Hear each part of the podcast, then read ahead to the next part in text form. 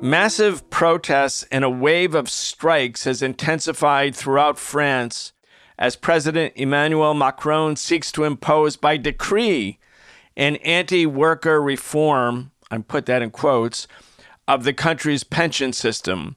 With Macron bypassing a vote in parliament, workers in France have sought to shut down business as usual to defend the right to retire with dignity. We need a new system. We need a new society. We need to demand that which may have sounded impossible even a few weeks ago, but is not only realizable, but an imperative necessity.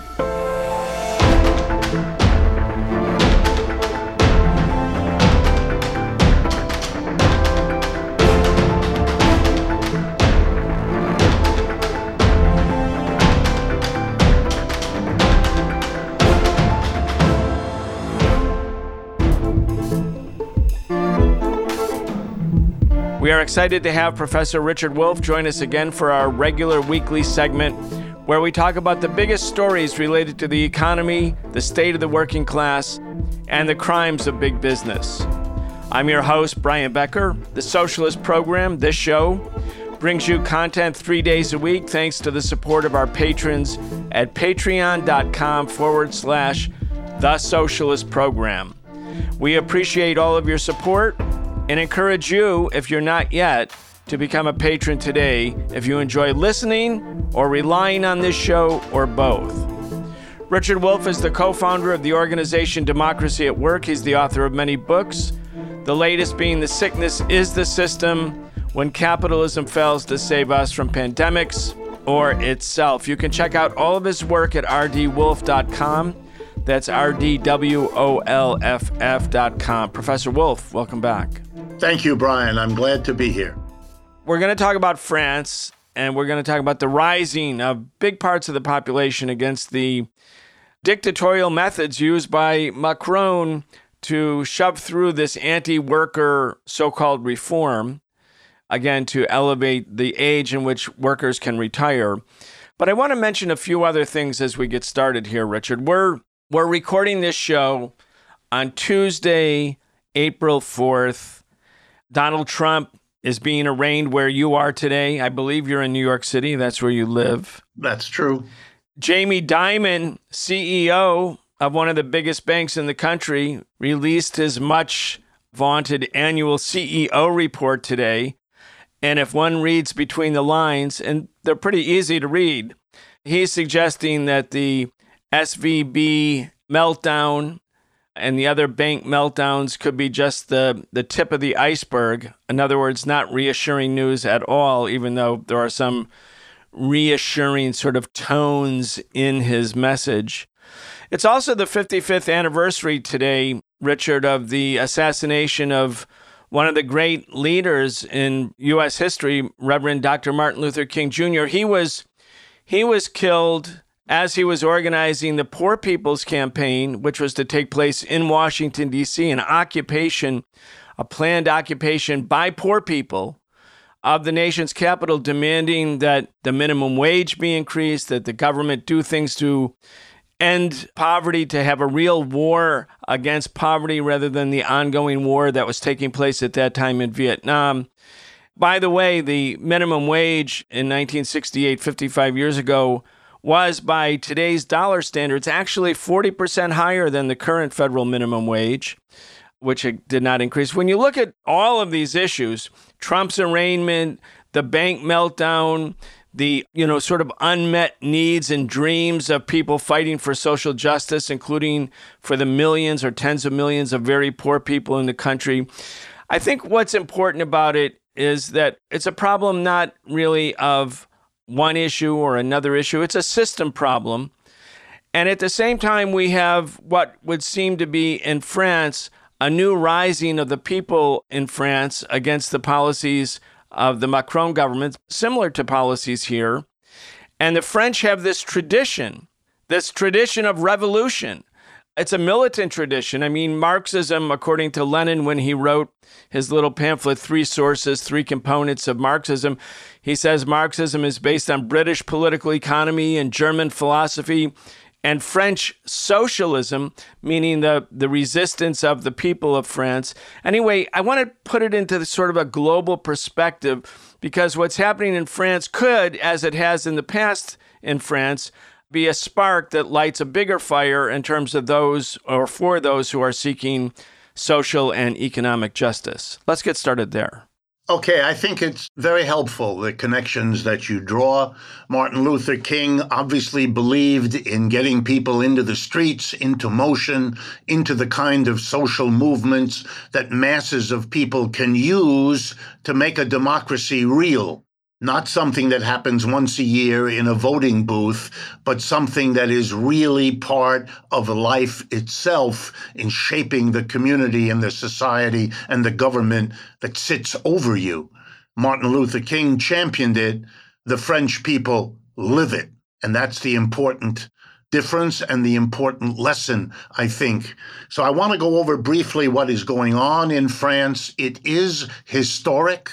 Even for France, it's historic, but for all of the rest of the world, once again, the French are taking the lead but they are not the only ones. A very similar struggle over pensions is going on in Spain, which borders France. And comparable struggles are going on everywhere. The Republican Party in this country has introduced several bills into the Congress to basically cut Social Security pensions in the United States. So, what is happening in France is directly relevant to what is being contemplated by the Republican Party, which at this point has Mr. Trump as its leading candidate for the presidency. In France, here's the situation the leadership of France, which is in the hands of an elite, wealthy core of people, of which Mr. Emmanuel Macron is the current leader. This is a traditional government basically focused on the traditional upper middle class corporations and the rich and they have gotten themselves into a budgetary mess, as they often do. On the one hand, the French economy isn't what it once was. It's got lots of really good competitors, and it's not all that good at competition. It is also facing higher energy prices, as all of Europe is, in large part stimulated by the sanctions program against Russia, which has had much more adverse effect on the rest of Europe than it has on Russia. With the result that the French government has to do something to cope with its budget failure. And by budget failure, I mean they don't raise enough money in the taxes that they levy to pay for the programs that they undertake. And so Mr. Macron and his advisors, some of whom I know, have come up with the kind of plan these kinds of politicians are famous for. They came up with the plan of taking away two years of pension for elderly retiring workers in the French working class. The age to retire they propose to raise from 62 to 64 years. I'm not going to talk about the fact that they are, of course, way better for the workers there than they are in this country, where you already can't start until you're over 65. So they did that because that's a really good budget improver. Why? Because two years of paying out pensions, the government saves and by forcing those people to stay at work, they keep putting more money into the pension program, withheld from their pay for those last two years. So there's more money coming in and less money going out. For the bean counter mentality of the French leadership, this was a solution to the problem. They also did something else, which the papers here don't much report they increased the number of years you have to have worked to get the full pension. If you've worked less than that, you get a much smaller pension. This is particularly harsh for women. Why? Because women in France are still disproportionately taking time off to take care of the children and are often stuck, even involuntarily, in part time jobs which don't count in the same way toward your pension. So, this is a program that hurts the working class in general and women workers in particular, which is part of the reason why so much of the leadership of these strikes across France are women who have taken a very important lead. They began their strikes weeks and weeks ago. They've kept it up for a very long time, and they're scheduling another one this week. And they brought millions, M I L L I O N S, millions of their fellow French citizens into the streets, blocking traffic, blocking fueling stations, doing everything they can to say you are not going to balance the budget of this government on the backs of the working class. And of course, the working class is upset in France because they're being hurt by inflation, like here, being hurt by rising interest rates, like here, having suffered through the crash of 2020 and the pandemic, like here, and they're doing something about it, unlike here, except for a few here in the United States. Yes, we have a wave of militancy, long overdue but a mass outpouring of the people affected by the inflation and the rising interest rates and the COVID and the crash? No, we don't have that because we don't have a tradition of the sort the French have. We don't have people taking democracy seriously and saying, we will show that we will not support or accept what's going on. It's what exactly what Martin Luther King called on poor people, white and black, to do in America as the French are doing now. And they're inspiring others. Recently, I'm talking about last week, the German working class began to show the influence of France. All the workers in the transport industries, the trains, the buses, the airports shut down the entire transport system of Germany came to a halt. What are they protesting? The inflation that is damaging the working class's standard of living. What else can we point to? A headline today in London's newspapers. A new study shows that fully 50% of the British working class has been reducing its expenditures on goods and services because of the high price of energy that they're all paying for their heat and their fuel. They've cut back huge portions of their expenditure. They're not like the French, they're not out in the street. They're not protesting. They're not demanding a governmental and social change. They're taking it out on themselves by tightening their belts.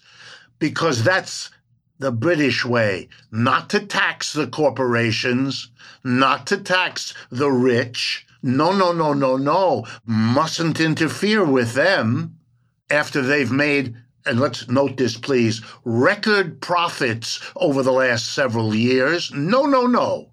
Not going to have to share their profits with a population being savaged by the inflation. How different from the French, who are saying with all their banners and their millions in the street, you are going to have to tax yourself, fine gentlemen. You're going to have to tax the corporations and the rich. You're not going to take away the pensions we've worked a lifetime for, paid into.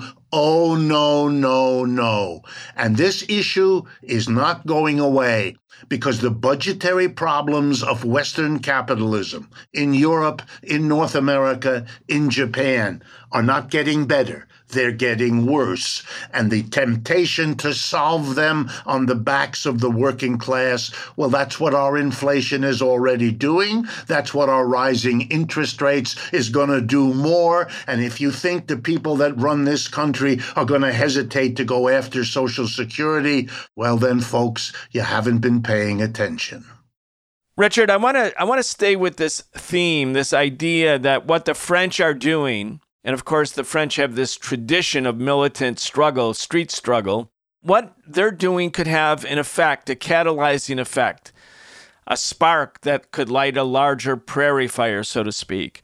And if you're somebody who's fighting for social change, an advocate for social and economic justice, you're always looking for some place where there is a struggle, because it's always a struggle that starts something and then it spreads like a contagion. And in order to really be profound and to be viable, enduring, something that, that has lasting value, almost always it has to have an international component, an international element of that struggle. And and when you look at France, you think about, well, there was the revolution in 1789, which wasn't just an event in a year, but it went on for many years. And then there was the struggle of the French in 1830, and then the igniting of what became a continent wide revolution of for social change, for workers' rights, for national independence. That was in 1848. There was the Paris Commune in 1871, and at that time, the French elites collaborated with their German enemies to come in and and jointly suppress the Parisians. Tens of thousands of Parisian workers were killed. Anyway, France has played historically kind of a pivotal sort of role in the struggle for social justice. In the main, however, in the last decades, the center of radical political action has gravitated away from Europe and more to the third world, to the global south, to India. Before that, of course, to China, Vietnam, Korea, the Middle East, Cuba, Venezuela. Anyway, you pay careful attention to France. I mean, you do to other parts of the world as well, but you have particular knowledge of France and Germany. What's your take here? Is this something where it's going to be more or less, you know, if we look back in five years, something of a flash in the pan? Or is it possible that this struggle in France actually does start to trigger other continent wide movements in Europe that would have a profound shift or create a profound shift in global politics? Well, I don't believe in prophecy, so I can't tell you what the future holds, obviously. I can tell you that what you're pointing to is certainly a possibility. And here's the reason France's problems are not unique to France. The reaction of the mass of people is remarkable, stunning, and always in the forefront of mass struggles but the problems are the same. And therefore, it is quite possible that in other parts of Europe or North America or Japan, you're going to see governments pushed into a corner, unwilling or unable to tax the people whose donations keep their politics going. So they have to turn on the mass of people and either tax them or take away programs like pensions from them. And it's being considered in every one of the Western European countries, some more, some less. Spain is literally on the edge of what's going on in France. Other countries are a bit further removed. And here's the broader picture that you may have been thinking about capitalism has left, has moved. I know this is difficult for people to get their hands or eyes or brains around. But capitalism has always moved. Think of the United States. It's born in New England. It then moves to the Midwest. But we refer to New England now as a place where there isn't much industry, and the, and the Midwest is called the Rust Belt because there isn't much left. And then they moved to the West Coast and to the Southwest and to the, the American South. And then they moved out of the country altogether to Mexico and then to China and Brazil and India. Capitalism always moves. It's like a herd of bison leaving an area where they've eaten all the grass to find better meadows someplace else. Capitalism is always looking for fresh, new, cheap labor to exploit. And when they can't do it anymore because the working class has fought back in New England, in Midwest, with strong unions, well, then they move to where there are no unions or the unions are weak and they can get away with paying less. And when that isn't available anymore, well, then they'll go as far away as the other side of the world in China to take advantage of their even lower wages. But what no one quite got was if you let that happen for the last 30 or 40 years, which is what happened, two things result. Number one, the good jobs, the union jobs, disappear in the older parts of capitalism that the capitalists have abandoned. That's in the United States. Western Europe and Japan. And you know where the jobs are exploding? China, India, Brazil, where capital goes. That's the way this system works. Just to give you one statistic, over the last 30 years, real wages in the United States, that's the money you get in your wage packet relative to the prices you have to pay for whatever you buy.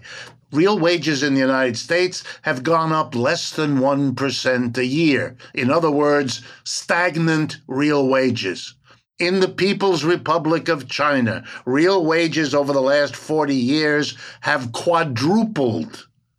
I mean, it's a different planet that the working class in China is on. They have experienced capitalism arriving there, capital invested, buildings going up, factories going up. That's why everything we have in this country uh, practically is made in China, or if not there, then in another country going through the same experience.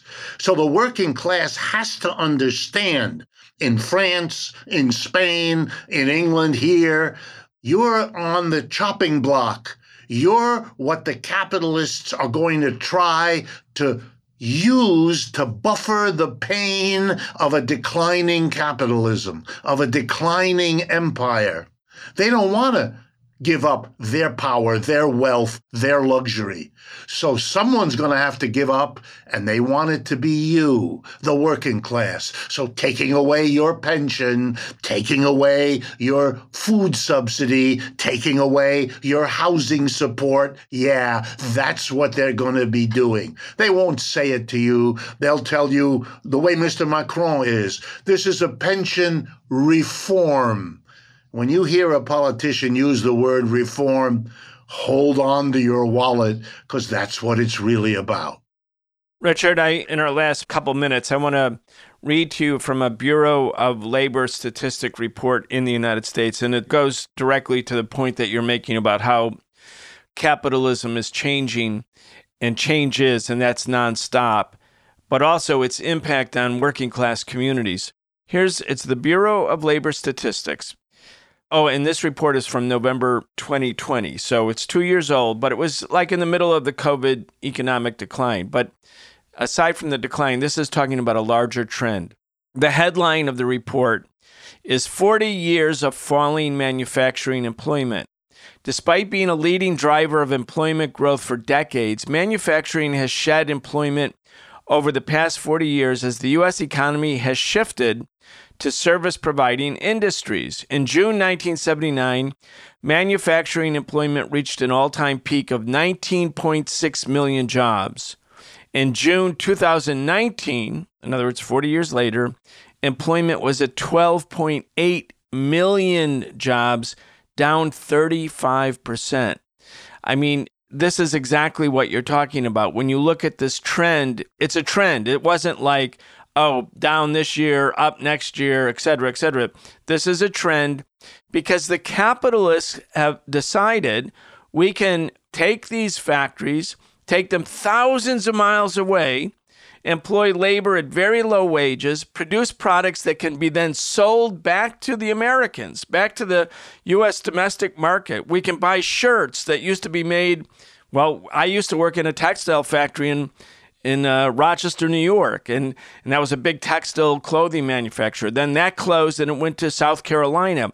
Then it went to Bangladesh. So now people in the United States are buying T-shirts from Bangladesh for $6. A shirt that was made thousands of miles away can be sold for a profit at $6 retail. Anyway, but here you have 35% decrease in manufacturing jobs. And just for younger people, if you worked in a factory 40 years ago, it didn't mean it was a terrible job. It could have been a very, very decent job, decent paying job, a union job. Anyway, huge impact. And again, all for the benefit of capital. Yeah, it's so important for people to understand.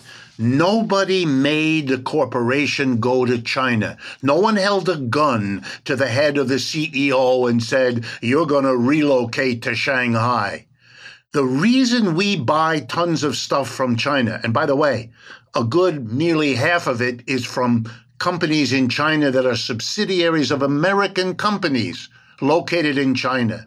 They went there for two reasons. Number one, to pay workers way lower wages and to keep the difference in higher profits for themselves. And number two, they all learned the lesson. Where the jobs go in the end is where the economy really blooms. So now China has a double attraction. Not only lower wages still than in the West, but the fastest growing market that any capitalist could sell into. So American corporations keep going. Even with the saber rattling between the United States and China, trade has been bigger every year for the last decade. Through the Trump administration, through the Biden administration, there's too much money to be made. And therefore, the Chinese capitalist system explodes, giving China power around the world that the Americans can only jealously gesture at with lame attacks on the Chinese that do not change the underlying reality. Theirs is a growing capitalist system run by the government, and ours is a private capitalism shrinking in the shadows. All right, we're going to leave it there. Perhaps at another time, Richard, I'd like to talk to you in greater depth about the Chinese economic model. I'd like to have a larger, longer conversation with you about that, but let's do that at another time. Yeah. Richard Wolff is the co founder of the organization Democracy at Work. He's the author of many books, the latest being The Sickness is the System When Capitalism Fails to Save Us from Pandemics or Itself. Be sure to go to his website and check out all of his work at rdwolff.com. That's R D W O L F F.com. You're listening to the Socialist Program. We'll be back tomorrow. You've been listening to the Socialist Program with Brian Becker, where we bring you news and views about the world for those who want to change it. If you enjoyed the show, subscribe on your favorite podcast app and follow us on Facebook, Twitter, and Instagram, and watch video episodes of our in depth show, The Real Story, every Wednesday at 7 p.m. Eastern on YouTube with our partner Breakthrough News. We can only continue our work bringing you high quality news, analysis, and history with the support of our listeners. Connect with us and become a patron at patreon.com slash the socialist program and receive an invitation to participate in an exclusive monthly seminar with Brian Becker.